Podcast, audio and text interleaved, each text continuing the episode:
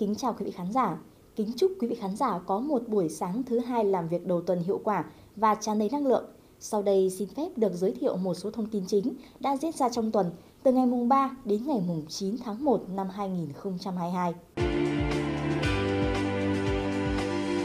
Ngày mùng 7 tháng 1 tiếp tục chương trình kỳ họp bất thường Quốc hội khóa 15 tiến hành thảo luận trực tuyến về dự thảo nghị quyết về chính sách tài khóa tiền tệ để hỗ trợ chương trình phục hồi và phát triển kinh tế xã hội. Đồng chí Bùi Minh Châu, Ủy viên Ban chấp hành Trung ương Đảng, Bí thư tỉnh ủy, Chủ tịch Hội đồng Nhân dân tỉnh, trưởng đoàn đại biểu Quốc hội tỉnh, chủ trì hội nghị tại điểm cầu tỉnh Phú Thọ. Tại phiên thảo luận, đa số các đại biểu Quốc hội đều bày tỏ sự đồng tình với đề xuất của chính phủ và đề xuất các giải pháp để chính sách được thực thi hiệu quả, hỗ trợ tích cực cho phục hồi và phát triển kinh tế xã hội. Trong công tác phòng chống dịch COVID-19, đại biểu đề nghị chi nguồn lực thỏa đáng cho nâng cấp trang thiết bị, cơ sở vật chất, bổ sung nhân lực cho ngành y tế, nhất là tuyến y tế cơ sở, tăng thêm thu nhập cho nhân viên y tế ở tuyến đầu chống dịch. Ngày 8 tháng 1, Ủy ban Nhân dân tỉnh phối hợp cùng tập đoàn FLC tổ chức lễ động thổ dự án quần thể du lịch nghỉ dưỡng sinh thái FLC Phú Thọ tại phường Vân Phú, thành phố Việt Trì. Tham dự buổi lễ có các đồng chí Bùi Minh Châu,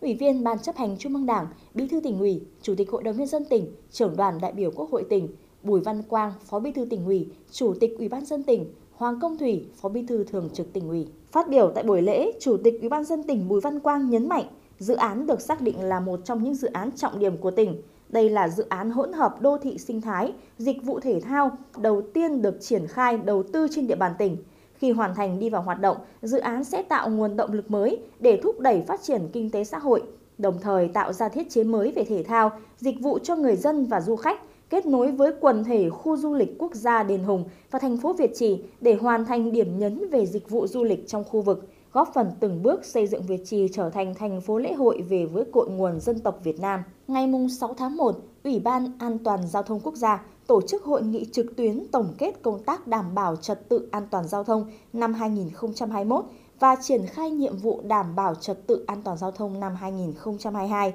Dự hội nghị tại điểm cầu Phú Thọ có đồng chí Nguyễn Thanh Hải, Ủy viên Ban Thường vụ tỉnh ủy, Phó Chủ tịch Ủy ban dân tỉnh, Phó trưởng Ban Thường trực Ban An toàn giao thông tỉnh. Tại điểm cầu Phú Thọ, Phó Chủ tịch Ủy ban dân tỉnh, Phó trưởng Ban Thường trực Ban An toàn giao thông tỉnh Nguyễn Thanh Hải đề nghị Ban An toàn giao thông tỉnh, các sở ngành, các huyện thành thị cần bám sát chỉ đạo của Ban An toàn giao thông quốc gia để tập trung chỉ đạo, triển khai công tác đảm bảo an toàn giao thông, nhất là trong bối cảnh dịch bệnh COVID-19 hiện nay, xây dựng kế hoạch tuyên truyền cụ thể, đặc biệt cần tập trung vào đối tượng học sinh, thanh thiếu niên. Ngày 8 tháng 1 tại Phủ Chủ tịch, Thủ tướng Chính phủ Phạm Minh Chính đã chủ trì lễ đón Thủ tướng Chính phủ nước Cộng hòa Dân chủ Nhân dân Lào Phan Kham Vinavanh cùng đoàn đại biểu cấp cao Chính phủ Lào thăm chính thức Việt Nam từ ngày mùng 8 đến ngày mùng 10 tháng 1. Chuyến thăm chính thức Việt Nam của Thủ tướng Lào sẽ diễn ra trong bối cảnh quan hệ hữu nghị vĩ đại, đoàn kết đặc biệt và hợp tác toàn diện Việt Nam-Lào đang tiếp tục được củng cố vững chắc, ngày càng đi vào chiều sâu trên tất cả các lĩnh vực.